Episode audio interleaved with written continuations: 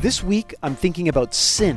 Well, I'm trying actually not to think about sin. I mean, who wants to think about sin?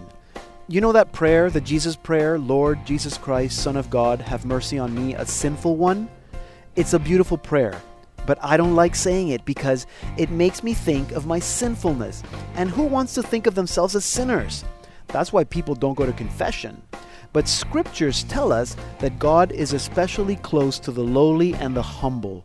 So, if I'm going to be humble, I guess I have to be honest and accept the fact that I am a sinner. But that doesn't mean that I am doomed. Thinking that we're so bad, not worthy of God's love, is pride. That's not being humble. There are people who let their sinfulness get in the way of their relationship with God, and that's the worst thing we can do. God doesn't care that you're a sinner, God cares if you stop talking to Him about it. And of course, it's always the same sin over and over again, and we're ashamed and we feel guilty, and that's not a good reason to stop talking to God about it. Don't let your sinfulness get in the way of your relationship with God. There are people out there who stop going to Mass because it reminds them of their sinfulness. There are even people out there who prefer not to go to communion rather than to go to confession. Now that's pride. It's also pretty silly. God is love, He is mercy.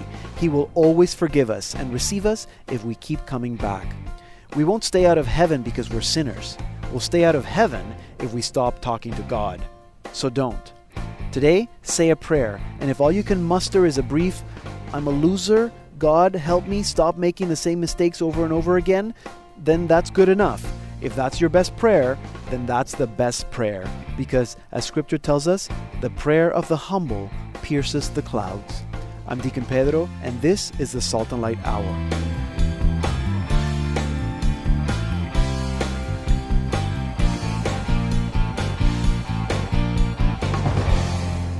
Hello and welcome to the Salt and Light Hour. I'm Deacon Pedro, and as always, we have a great show for you today. But before we get going, we have a new winner. Congratulations to Andre Stambouli. You've won a copy of the Jacob and Matthew Band's Trust. If you haven't already, please contact us to claim your prize, radio at saltandlighttv.org. And to be sure that you're on the list to win a prize, Visit us at saltandlighttv.org slash radio and stay connected with your name and email address. That's all you need.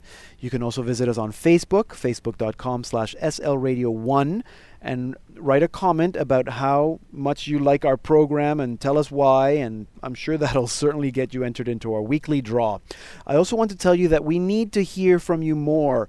You can email us, radio at saltandlighttv.org. You can comment on our Facebook page. You can also comment on my Facebook page. Just look for Deacon Pedro or through my own Twitter at Deacon Pedro GM. We need to know what you think of the program, what your thoughts are on our interviews, how you like or dislike our artists and the music we play. Please write. We promise that we'll read everything you write and we'll even read some of your comments on the air. So please write. Today, our public relations expert, Danny Torchia, is back to teach us how to write a good press release. And in our second half hour, we have a conversation that will interest all you men who are wondering why there's nothing for you in the church. And we're also going to speak with Steve Angrisano, who returns as our featured artist. He has a new album, A New Day. So let's begin with a song from A New Day. Here's Steve Angrisano with May Your Kingdom Come.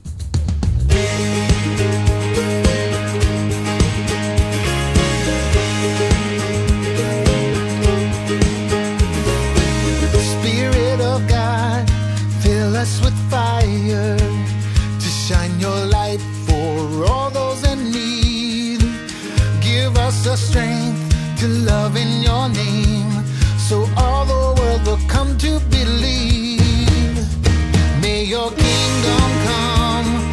justice may reign.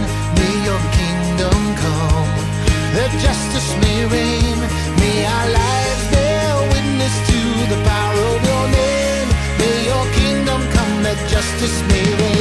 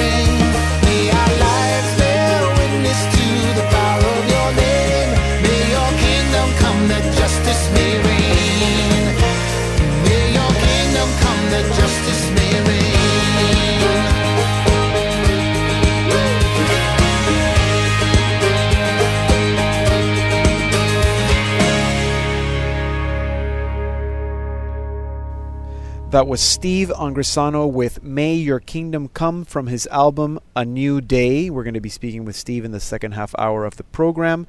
And in about 15 minutes, how to write an effective press release with Danny Torchia. But first, Alicia is here with our news. Yes, it's good to be back. So, Pedro, let's take a look at what's been happening. Now, first, we've probably all seen by now the footage of that little boy in so the yellow cute. shirt. So yes. cute. He stole the show at the Pilgrimage of Families last Saturday at the Vatican. He parked himself next to the Pope and took over for the Master of Ceremonies, and people have been asking, who, Who is, is this this little child? guy? Yeah, and who then, is he? And then the Italians have been asking, where are his parents? Right. Poor parents. Um, so, reporters are trying to track down his identity, but one Italian news site says he lives in the Abruzzo region of Uh-huh. Italy, and he has quite a story. The report says he was born in Colombia, adopted by an Italian family, and arrived in Italy last year. He is reportedly six years old, and the reason he was so fascinated with the Holy Father was because he realized the Pope is South American like he is. Interesting. So they apparently got on instantly, just right right away, got on really well. Um, as for why he ended up on the stage with the Holy Father, he seems to have been seated with a group of children Yeah, that were yeah, on the were stairs bunch, yeah. around the Holy Father, which is why his parents Were not there. there. They would have been close by, in seats close by, but still Yes. too far Yes. to like call out to him and say, I'm sure it was fine to have kids. The whole point is to have kids around the Pope. Yes. Oh yeah, and and um, Archbishop Ganswein, if you see the footage, he's laughing through the whole thing. He thought this was hilarious. Yes. Um, moving on to some sad news. The Capuchin Franciscan friar Mm, Ignacio mhm. Larrañaga died while visiting Mexico this week. Now he was 84 years old. Um, perhaps better known among Spanish-speaking circles, Father Larrañaga was known for his prayer and um, his books promoting prayer. Yeah. He founded a retreat called Encounters and Experience of God and Prayer and Life Workshops. So, Prayer and Life Workshops is a lay run group and it is recognized by the Vatican. The group posted a notice on their website saying their founder is now at the Father's side. Mhm. Father L- Laranja was born in Spain's Basque country and moved to Chile in 1959. Mhm. Yeah, so quite a Wow. life. Yes. Um, Yeah. and Very well known in Latin America. Yes. Now, Wednesday, the general audience at the Vatican. This this one made headlines not because of any children stealing the show, but because of what Pope Francis said about faith. He was talking about the communion of Right. saints, which Yes. is often a difficult concept. Yes. Uh, he was explaining how to better understand what it is and why we believe in it.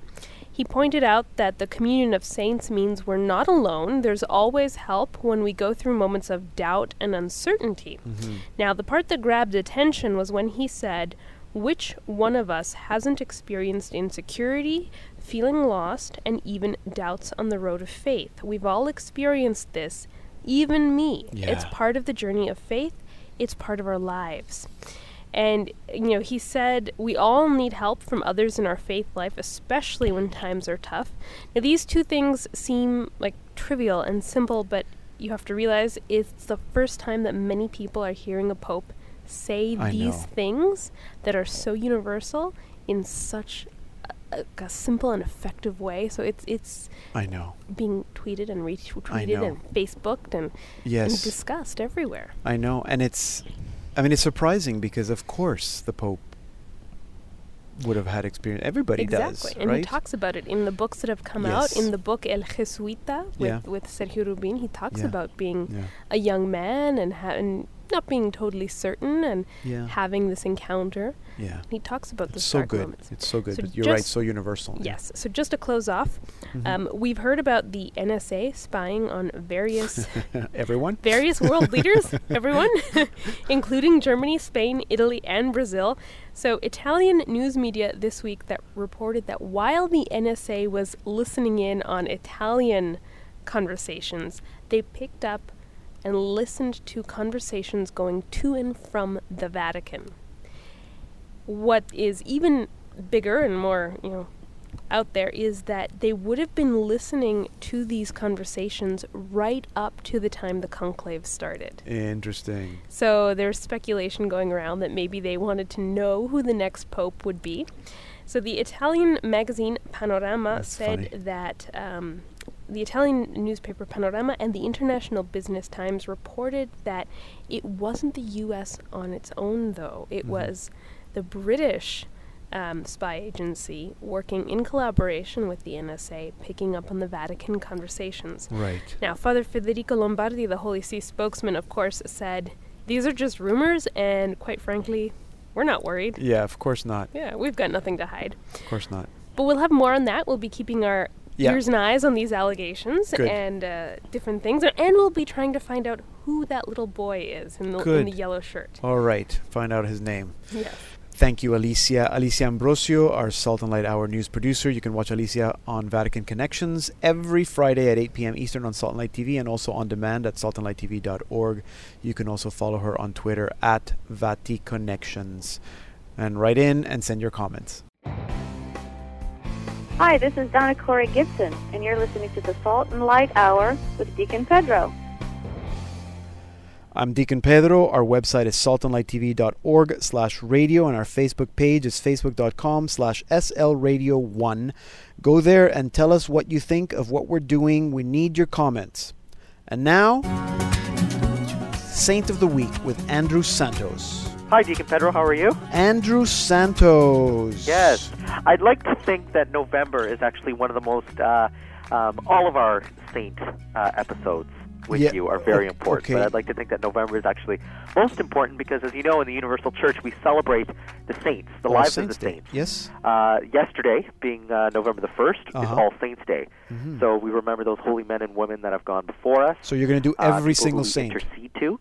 So I thought today we would actually look at the saints whose feast days are on today, November the 2nd. Okay. So um, I'm just going to highlight a few of them, and I'm going to quickly go through them. right. Okay? Okay. Okay, first things first. Saint Maura. Saint Maura, M-A-U-R-A. Uh-huh. She's the Irish sister of Saint Bridget. Uh, there's a legend that they were Scottish princesses who were murdered by pagan outlaws while uh, taking a pilgrimage to Rome, and their bodies we know are enshrined enshrined in Rome. Right. They are believed to be the same Saint Maura and Saint Bridget, who were fifth century soldiers, uh, together with uh, a saint called Saint Euphronius and Saint Martin of Tours. Okay. Also, there's another legend of them by Saint Bea. Their feast day today, November the second. Saint Mora and Saint Bridget. Yes. Uh, Interesting. moving on, Saint Amicus, someone who we may never have heard of before. Amicus was a Benedictine, well known in Monte Cassino, Italy. Uh-huh. He is a hermit priest who entered St. Peter's Monastery at Fonte Avellana. Yeah. Okay, died in 1045.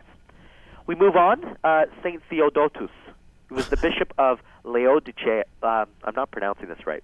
Laodicea, Uh-huh. which is modern day Turkey.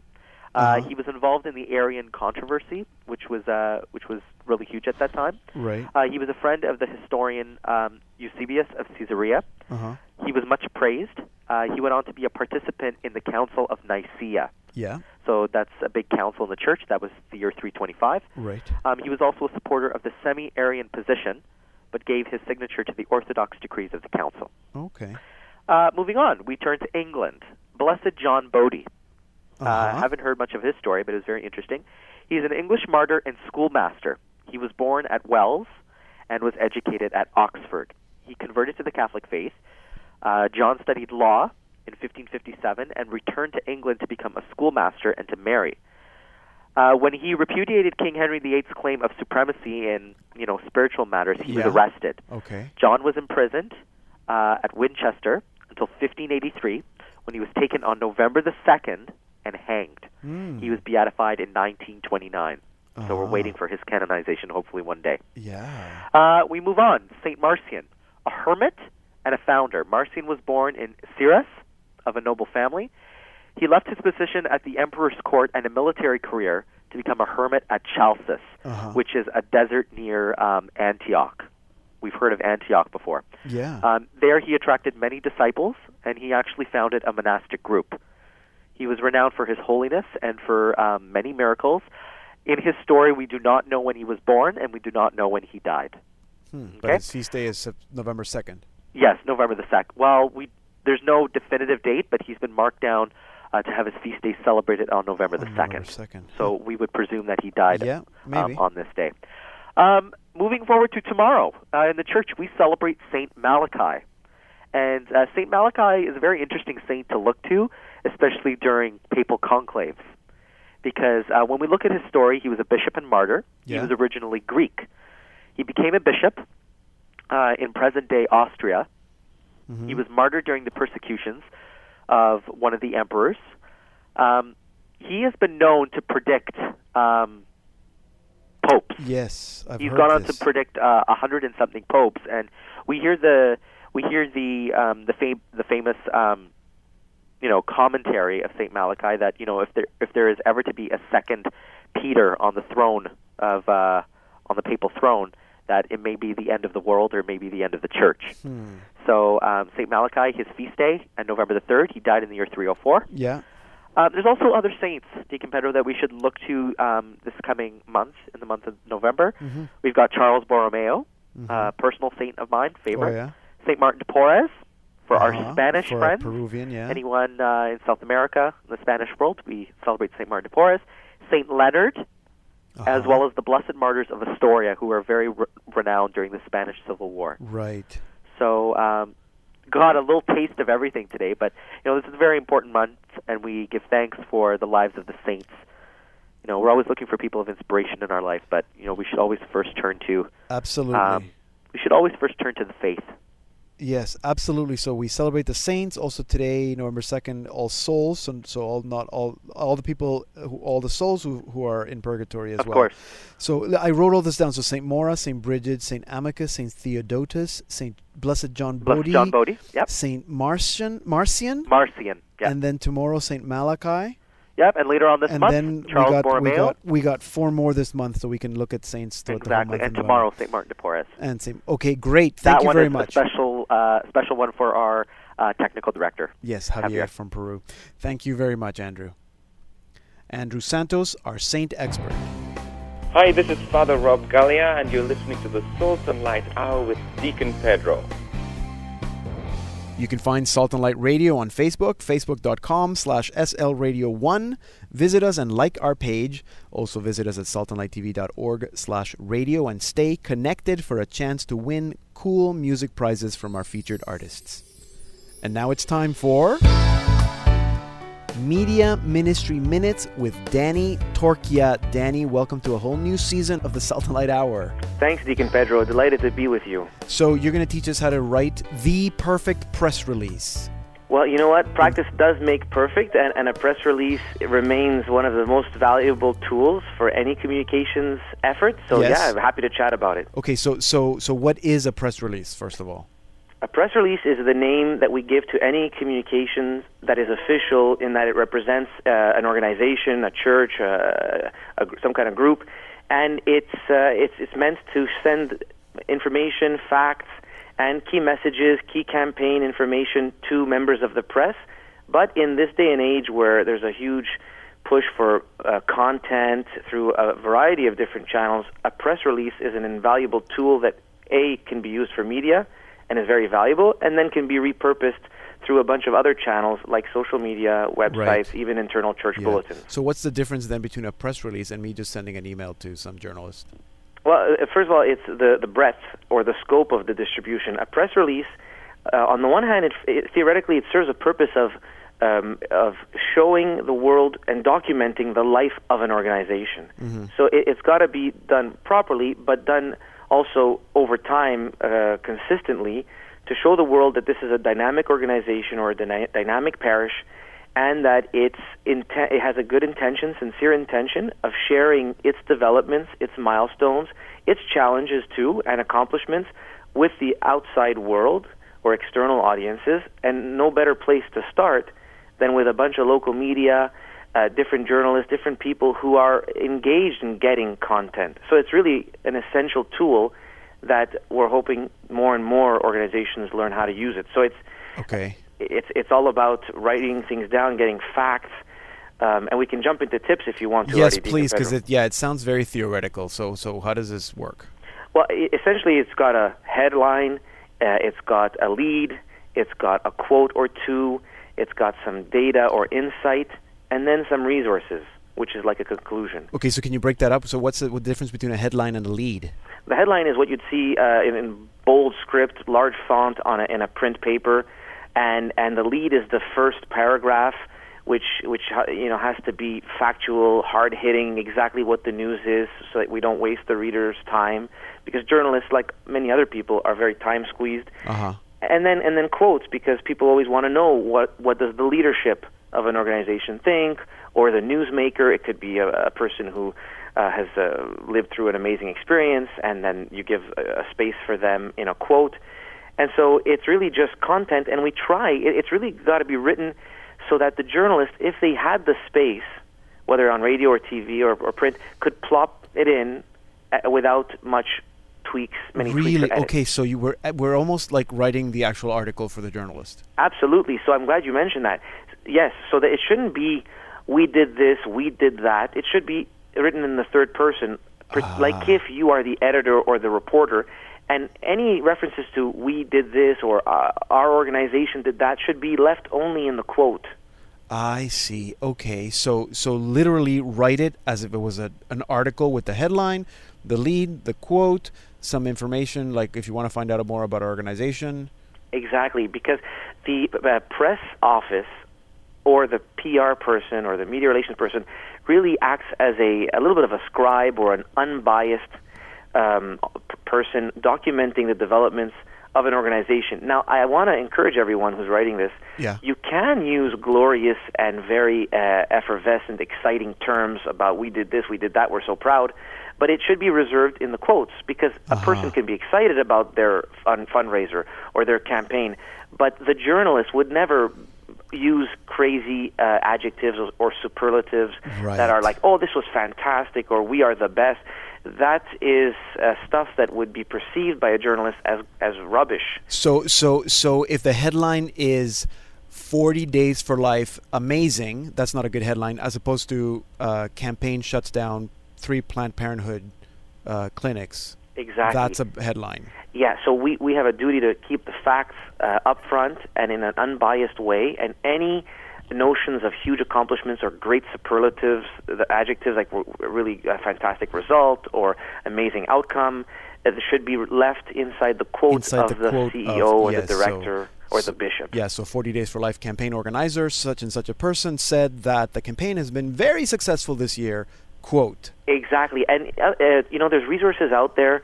People should just go to the. Uh, they can go to the Canadian Conference of Catholic Bishops website Mm-hmm. or an archdiocese website that has a newsroom, or the USCCB Or Salt and Light. or Salt and Light to look at the news releases that are there to see what the form is, Right. and also read the paper, watch the news uh, with an eye to get into the news cycle. Okay, so I think that what I'm taking out of this is that the press release is you're actually giving the journalist all the information that all they have to do is copy and paste. That's right. And a lot of times they'll do that. And as a, you know what, uh, an aside, as a producer for TV and radio, I love publicists sending me content.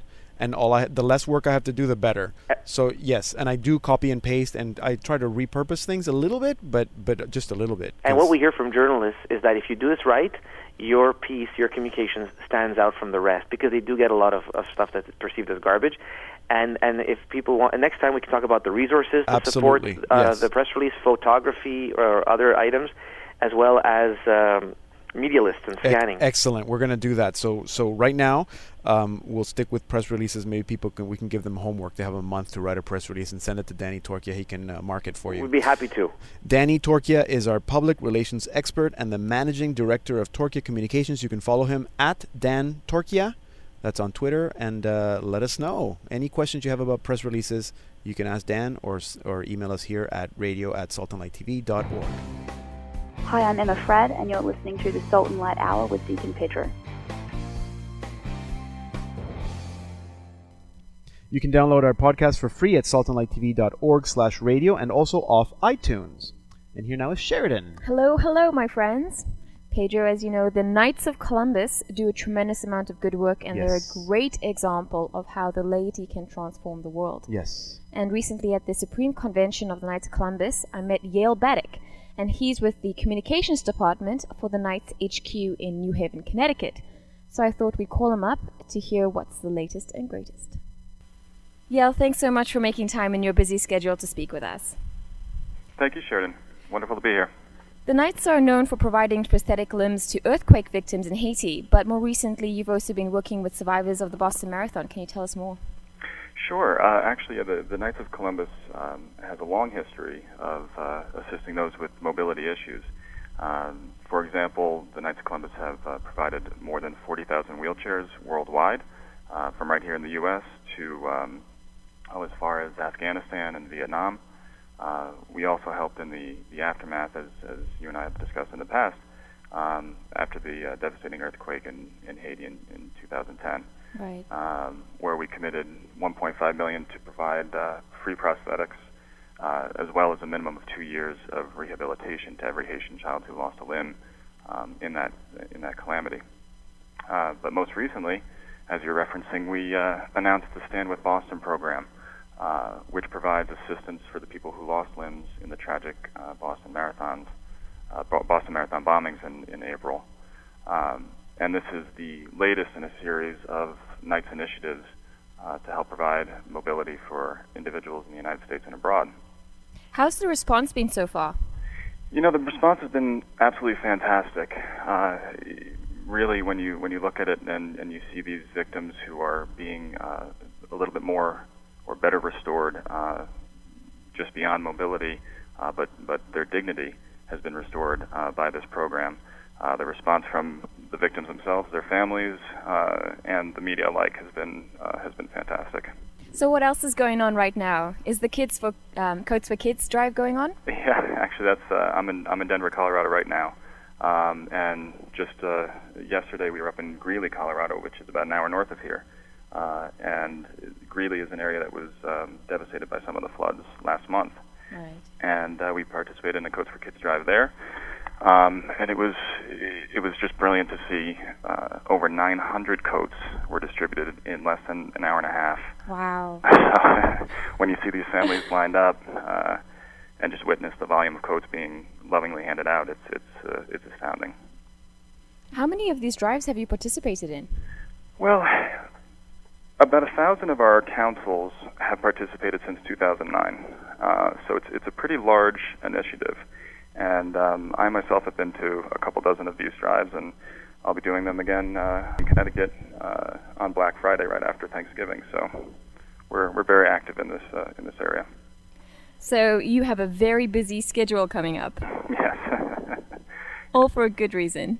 Yes, of course, and uh, of course during the, the Christmas season, there's uh, plenty of food initiatives and coats initiatives and, and everything, and uh, it's, it's nice to be involved. Um, it was also great to see at this last uh, coats event just yesterday, uh, the cameraman that we that we hired to uh, to to film it um, was so inspired by the event and, and watching all the families uh, that he actually took his first step to join the Knights of Columbus. So I thought that was pretty pretty impressive to see. And speaking of joining, how can someone support the Knights? Oh, it's a great question. You know, there's many ways to, to get involved, um, and uh, probably the best place to start is to visit uh, kofc.org um, or reach out to their local parish or, or council, uh, or if somebody knows a member, they can just open up a dialogue and, and find out how they can they can help or join. There's um, there's certainly a lot of need out there, and uh, the Knights are here to serve those that need access to our works of, uh, of active charity. Thanks very much, Yale. I appreciate it, Sheridan. Thank you so much. I was speaking with Yale Baddick, a director in the communications department at the international headquarters uh, for the Knights of Columbus in New Haven, Connecticut. Very cool. We love the Knights. Thank you, Sheridan. Uh, remember, we can't tell the world what's happening in your diocese if we don't know. So you have to let us know what's happening if in your Knights Council, in your parish, anything. Just let us know. Email us radio at saltandlighttv.org. Or also, you can share your event with us via Facebook. And don't go anywhere because coming up in our second half hour, being a man after God's own heart, and a featured chat with Steve Angrisano.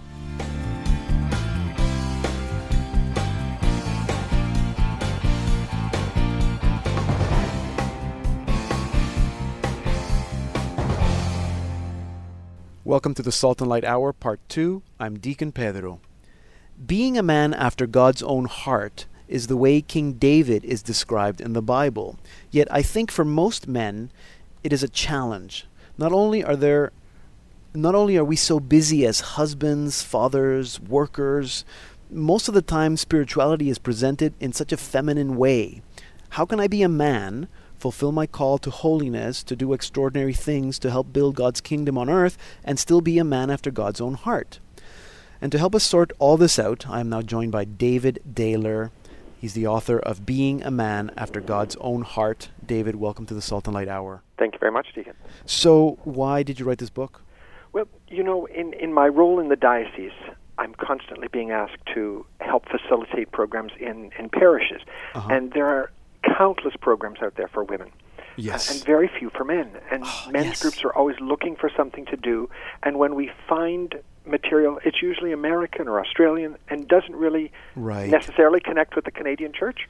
Yeah, and so okay. we were looking for things, and it, it, it just resonated with me, having having traveled the spiritual journey myself, as father, as husband, as as worker, Uh-huh. and always looking for that connection. So tell me something. Why do you think that that's the case? Why are there so many programs? I mean, I can think of the Knights of Columbus. Right. that's where it ends. And then there's nothing else. For why is that? Well, I think I think traditionally that that men, we as men, have been very actively involved in the the, the life of our families, and and in many ways haven't necessarily been the spiritual leaders, or haven't necessarily been as involved in the spiritual formation of our children as our wives have. Uh, we've been partners in it, but I think that that thrust has been in in in the wives and mothers, and so therefore there's more support for that. I think that in in many cases. Um, men have, for the longest time, taken a back seat to that. And I think that even research is showing us that that that men have a greater impact on the spiritual formation of their children Yes, when yes. they're involved. I think so. Do you think that that's it has changed or gotten worse since Vatican II? No, no, I don't think so. No? I think what's what's happening. I actually think that things are getting better, and that's why men are looking for these supports Right. now. Okay. I think that that that we're we're taking an ownership and becoming more involved, and I think that's being encouraged. But it's this constant sense of busyness that gets in the way. Okay, is part of the problem also that I mean I don't know maybe I'm wrong but in my experience that spirituality is usually presented in a, in a, in a very feminine way and I I'm- don't know I'm how not- to say I'm not that sure so that how I would define that. I'm not sure. I don't by- want it to sound feminine, sexist. What would you yeah? I, I don't know. I mean, I see this is where, why it's a hard conversation because I don't want to sound like I'm being sexist. That, there's a masculine Yeah. spirituality or a feminine spirituality, but you know, like being quiet and sharing my personal feelings or going for a walk. Well, here's here's an interesting thought. The very first time that I, I workshopped this book, I was presenting in a parish, and I said to the pastor, "Now I know the guys don't really like to share, and they don't want to talk. So I'm going to do this." And I was listing what I was going to do. And he said, "Now don't sell them out. Try it and see what happens." So we did it, and I did it with a model that was asking them to participate. I couldn't shut them up really? because they were given permission to speak. It was that sense that I have questions and I want to talk about them. It was really enlightening for me, and it, it really pushed me to, to change the focus of some of the questions in, in the book as I was writing it, Uh-huh. because I think it's important to give ourselves time to do that. Does it make a difference if if the the group is only for men and as opposed to for couples that we well, need to separate I, th- I men? think I think there's merit in both, and as as I said. Um, when I wrote the book, I've had a number of women that have purchased the book, Uh-huh. and I'm, I constantly want to. I hope you have someone to share this with. It is, But as they said, it's it's still speaking to them. I mean, you could easily have said it a person after God's own heart. Yes. But I think No. that it's important for us as men to acknowledge that we do need to find those connections. We need to find that encounter ourselves because we know we can't share what we don't have. uh-huh. And so, unless we've had that encounter, unless we understand the connection, unless we make those associations, how are we going to share it? Uh-huh. I'm glad that you mentioned that some women are buying the book because I was going to ask you who is it for? Is it only for men or is it something that uh, you know my wife can use? No, absolutely. It's written for everyone, but the, my prime focus in writing it was to give a resource that men could have in their hands. And it also, it was never meant to be. It's not meant to be an academic study. No. It's a study of these 15 individuals and Uh-huh. how their lives speak to the struggles and the challenges that we have. Okay. Uh, can I ask you then? So Sure. you chose to structure it that way, and, I, and in fact, that's one of the things I liked about it. Mine, one, for one, because I love Scripture, Right. And I mean, everything we need to know is there. But why did you choose? And you didn't stop in Scripture because the last five No. guys are, are sort of modern, saintly, holy people, uh, men.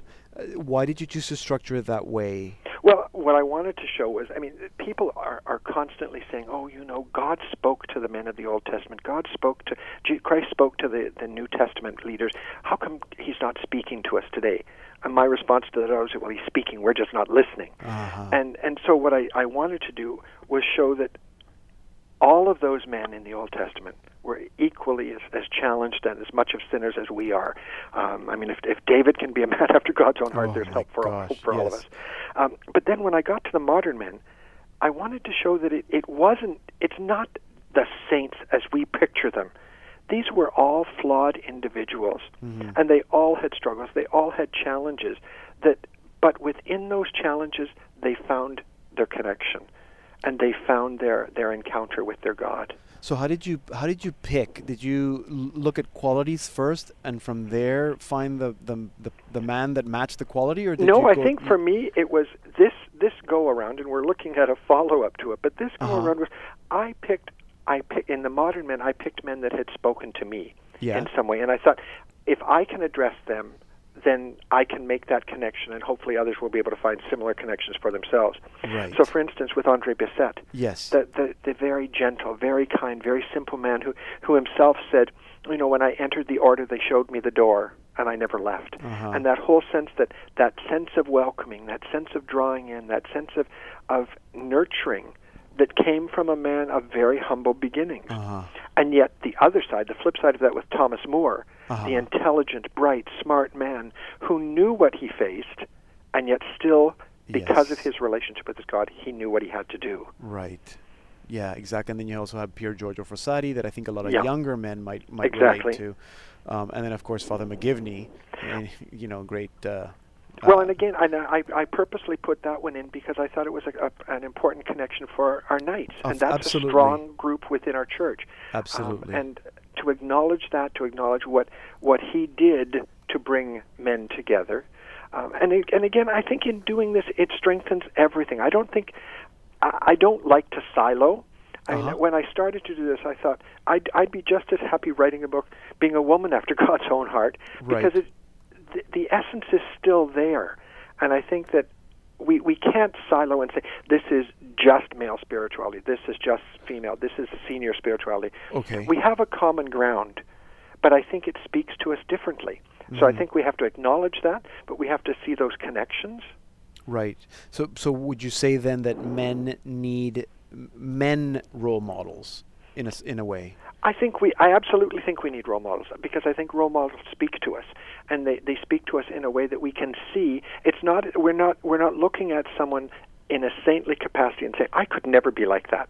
That's not that's not. But when you look at these individuals, these Yeah. individuals individuals were far more flawed than most men that we'll ever meet, Mm-hmm. and yet Yes. they still because we we impose that what our interpretation of, of a saint is when God is looking to the heart. Uh-huh. So we're we're imposing all these other characteristics on them, and I think that in if we see these or we make these connections, it makes it it'll make us a stronger person. Right. I was thinking that, that some men, and to a certain degree myself, uh, I, I don't have a, such a strong connection with Mary. Um, uh, f- and I don't know if, if it's because I'm a guy or maybe it's just because it's who I am. But but maybe that that's one, one thing that you know people will say, oh, you pray the rosary. It's like, well, uh, I'm not going to say that the rosary is not manly because I, there's lots of men who I know pray the rosary and and. but you know. Okay, now that that's interesting because for me, I do have a strong Marian devotion. See, that's and, great. And for me, the rosary is very important. But I don't think it is for everyone. And Uh-huh. I think it's the same as I believe so many of our sacramentals. We can't say that one way is the right way. There are people who probably never sit in adoration. That Yeah. doesn't mean that it's right or wrong. It means that they're, that's not their avenue for making that connection. Right, right. Um, and I think that uh, we find the spirituality that moves us closer to our God, whatever works for us. And I, I think that we've we've found ourselves bombarded by the technology, the the technological advancements in society, everything that gets in our way of that. I mean, it's it's back to the old adage of that hole in our heart that we try to fill with everything we Uh-huh. think we need, Yeah. and yet when we fill it with God, that's when we'll rest. And so that we're constantly exposed to the busyness of life, Mm-hmm. and to take the time for our own spiritual growth, whether it's through prayer, through reading. I mean, thi- prayer is another avenue that I want to explore for men because it's that sense that Yes. we don't take the time to do it. Yes. No, we don't true. allow ourselves the time to sit because we feel we have to keep busy. Yeah, it's true. Good. Okay, um, this is very good. I, I, I haven't read the whole book yet. I just got it, but I but what I've read, I really enjoyed, and I'm looking. I'm glad you said that this is the first installment, maybe. I hope because so. I'm looking hope so. for We'll and maybe it's received. and maybe even starting a, a men's group in my in my parish. Um, thank you very much, David, for, for, for this first step and for everything you're doing in Hamilton and for the church. Thank you very much. David Daler is the director of the Office for Discipleship and Parish Life for the Diocese of Hamilton in Ontario, here in Canada. His new book, Being a Man After God's Own Heart, is published by Novalis. You can find out more at novalis.ca. Here now is Steve Angrisano with Alleluia, Love is Alive from his new album, A New Day.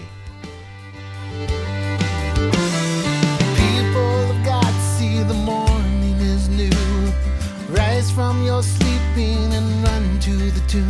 Come and see, come and see, He is alive. A grave that is empty, a promise fulfilled. God who was with us is here with us still. He is here, He is here, He is alive.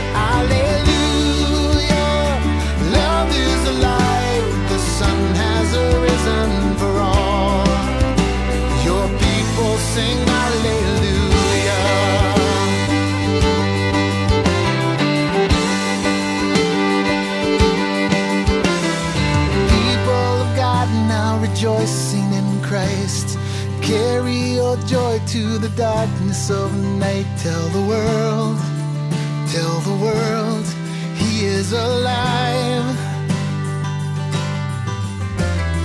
Hear the good news of this glorious day. Every heart singing as heaven proclaims He is Lord, He is Lord, He is alive.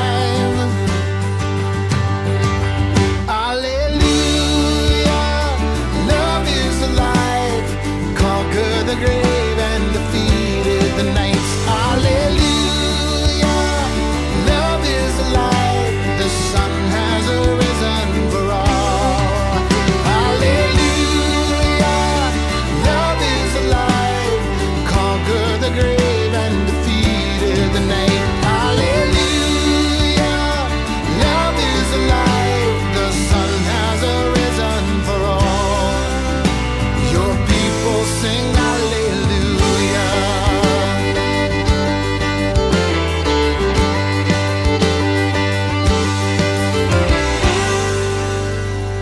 Steve Angrisano with Alleluia, Love is Alive from his new album, A New Day.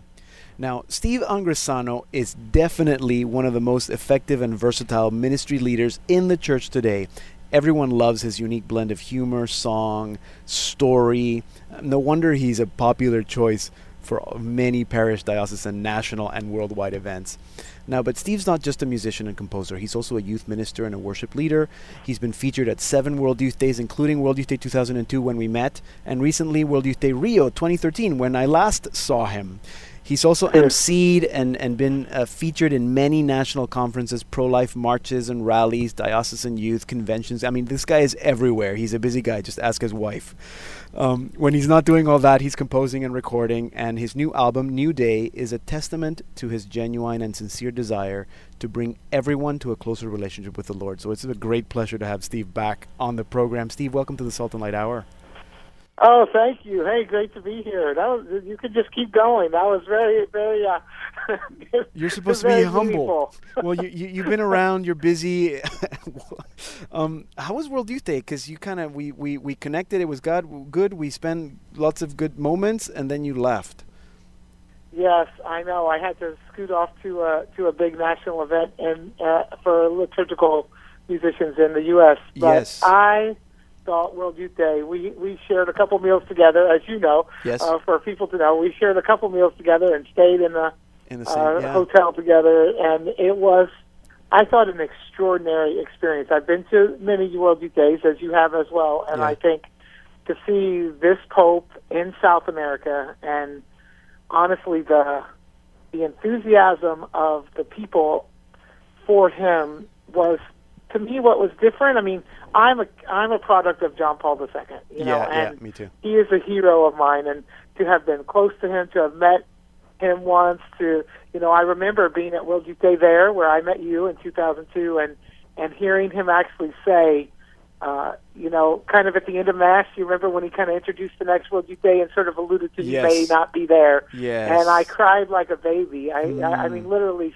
at World Youth Day, realizing that that the Pope that had evangelized my heart, you know, was may not be around for the next World Youth Day, and Yeah. and uh, at, at this one to see how much the people of South America embraced him. The the World Youth Day crowd, the people with credentials on, certainly came there to see him, but it was overwhelming how the country poured into the streets and how Argentinians poured into the country, and I just felt like I was seeing someone who was truly. I mean, the church was changing right before my eyes, and people's hearts were really Yeah. open, and that was a that was a beautiful experience. Yeah. Now you've you've done a lot of big conferences. I mean NCYC. You've done uh, everything. So how does a World Youth Day compare to something like an NCYC in terms of what you do? Oh gosh, well my my it's a good thing you added that last part in terms of what I do. I was gonna say Yeah. the first my first thought was well there's no bathrooms at World Youth Day. That's the first thing. but but uh the, I think I think for me uh there's a real rich experience in uh I did some catechetical sessions Yeah. uh, at World Youth Day, which if you've never been and you don't know what that is, uh each day, you know, there are the big papal events that we all see on TV, but each day, you know, you would gather more based on where your accommodations are with a bishop and some music and and there's a teaching from the bishop and Yeah. mass and so to be a part of that uh those sites for me are coordinated by the United States Bishops Conference but that's misleading in the sense that that doesn't mean all the people that come to that are from the United States No. uh, most of the people at a 1500 person catechesis site they're from Australia and Yeah. England and Canada. Papua New Guinea. You know, I mean, there's just there are people from all around the world, and and it's a very powerful experience to see the church in such a broad spectrum. I think the Yeah. what happens to sitting eating lunch with all those people is probably my favorite part of it. Yeah, you're right. You're right. The catechesis. In fact, we you mentioned that we see all the main events on TV, but Salt and Light Television actually airs three catechesis sessions. Um, so Oh, I think I think you were animating one of them. Anyway, um, uh, you're going to NCYC. That's the National Catholic Youth Conference in Indianapolis. That's coming up s- next week, two weeks from now. Um, Yeah, I think it's two weeks, two and a half weeks, something like that. yeah, that. and in fact, I think the last time I was in NCYC was in Indianapolis ten years ago, Yep. or whenever the last time that was. Yeah. you have, uh, th- I noticed that you have a new DVD, that, and it's called NCYC Highlights. What's up with that? Yes, so so uh, there were three. The NCYC happens every two years, and for three of those, uh, I'm forgetting the years. Not last, not the last at CYC, but the three previous to that. Yeah. I was the MC of that and Uh-huh. led a lot of prayer services and did a few of the of the keynote addresses and things. And and so we made a DVD of just highlights of those uh, three conferences because uh, it's just a beautiful spirit of the church. And and I think a lot of times, you know, when you turn on the news. Uh, some you know one teenager does a terrible thing and it's it's a world over, news yeah. but 25,000 teenagers gather from Canada and US and they sing and pray and find faith and and it's it's a sight you just can't believe if you don't see it Right. and and you know that never makes the news and we were like we should we should record some of this and and uh, allow people to have it so so that's available on my website actually and Okay, and it's yep. uh, it's very inspiring it's Yeah. very, for me to watch it because I think it's not so much what any of the speakers there's a few clips of some other folks on there as well not Right. so much what we're saying which I hope is good but just the response of the church and they're Yeah. they're singing along and praying it's it's really beautiful Okay, so that's good. So that's available on your website. And um, let's talk about the new album, A New Day. Um, how do you come up with a concept for an album? Do you do you write a bunch of songs and then put them together, or do you actually set out uh, to write an album? How does that work for you? That's a that's a great question, and and and I'll try to answer this uh, it, uh, succinctly because this album was so unique. And, Uh huh. uh, and I was all set to go into the studio to record this, and I had been on the road with a.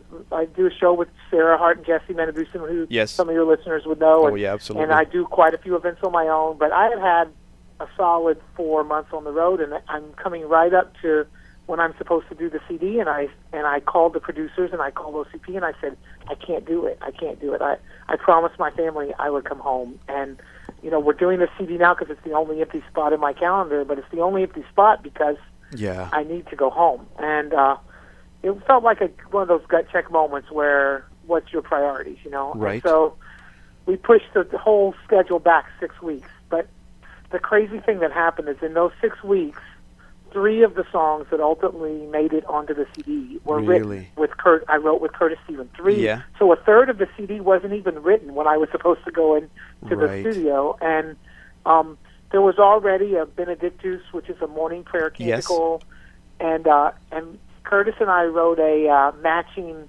Magnificat, which is an evening Yes. prayer canticle, and and uh, and we wrote uh, two other songs together, which really gave the CD a flavor of morning to evening, a, a lot drawn from the liturgy of the hours, and Yeah. Okay. and uh, um, a lot of the music is upbeat and fun, as you're probably as you're hearing on the show. But Yeah. but but the flow of the record is truly morning, daytime, evening, and and it's the first record I've ever done where we actually place the songs in the order we wanted them to go and produced accordingly.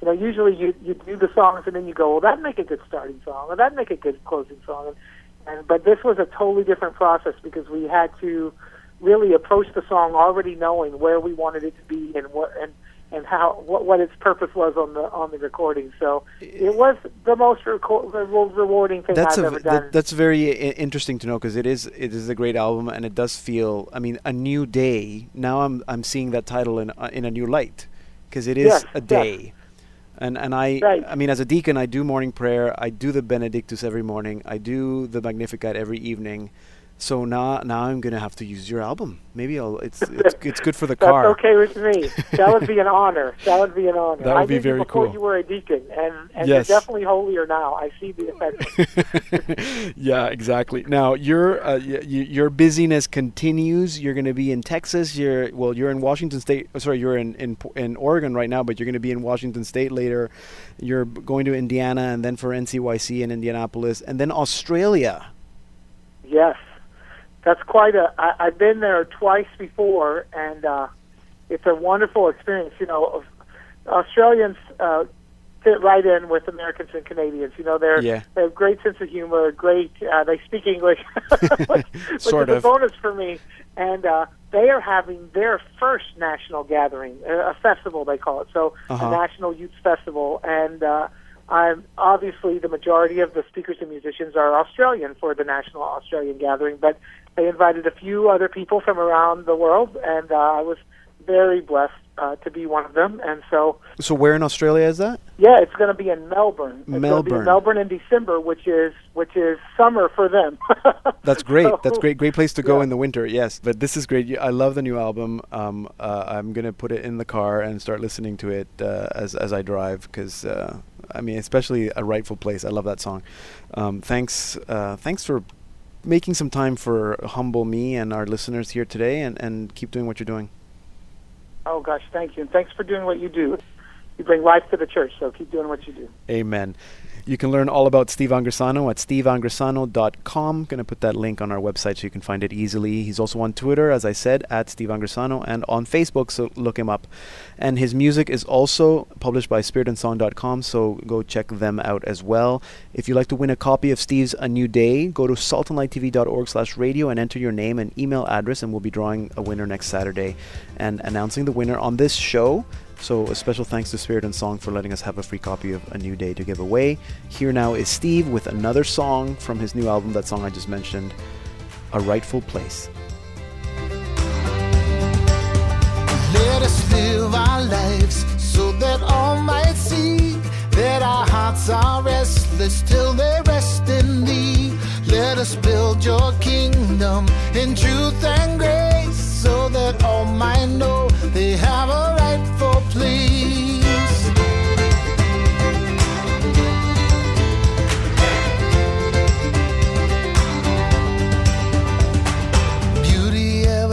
We're listening to Steve Angrisano with A Rightful Place from his new album, A New Day.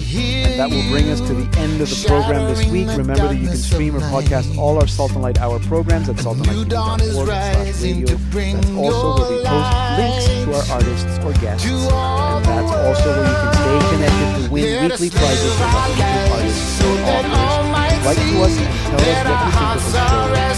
If you're a fan, do you feel there's not much to do in church? Do you like Steve's new album? What uh, about our Saint of the Week? Any suggestions for people that we could to? Tell us. Look for us on Facebook, facebook.com slash slradio1. So that's SL Radio and the number 1. You can also listen to me on Facebook, and also on Twitter Gather in your presence we Salt and Light Radio is a ministry of Salt and Light Catholic Media Foundation. You can learn all about us at saltandlighttv.org and learn how, for less than the cost of a coffee a day, you can be part of supporting our ministry by joining our Guardian program. Thank you and God bless you. Pedro, and this has been the Salt and Light with all the. Let us live our lives so that all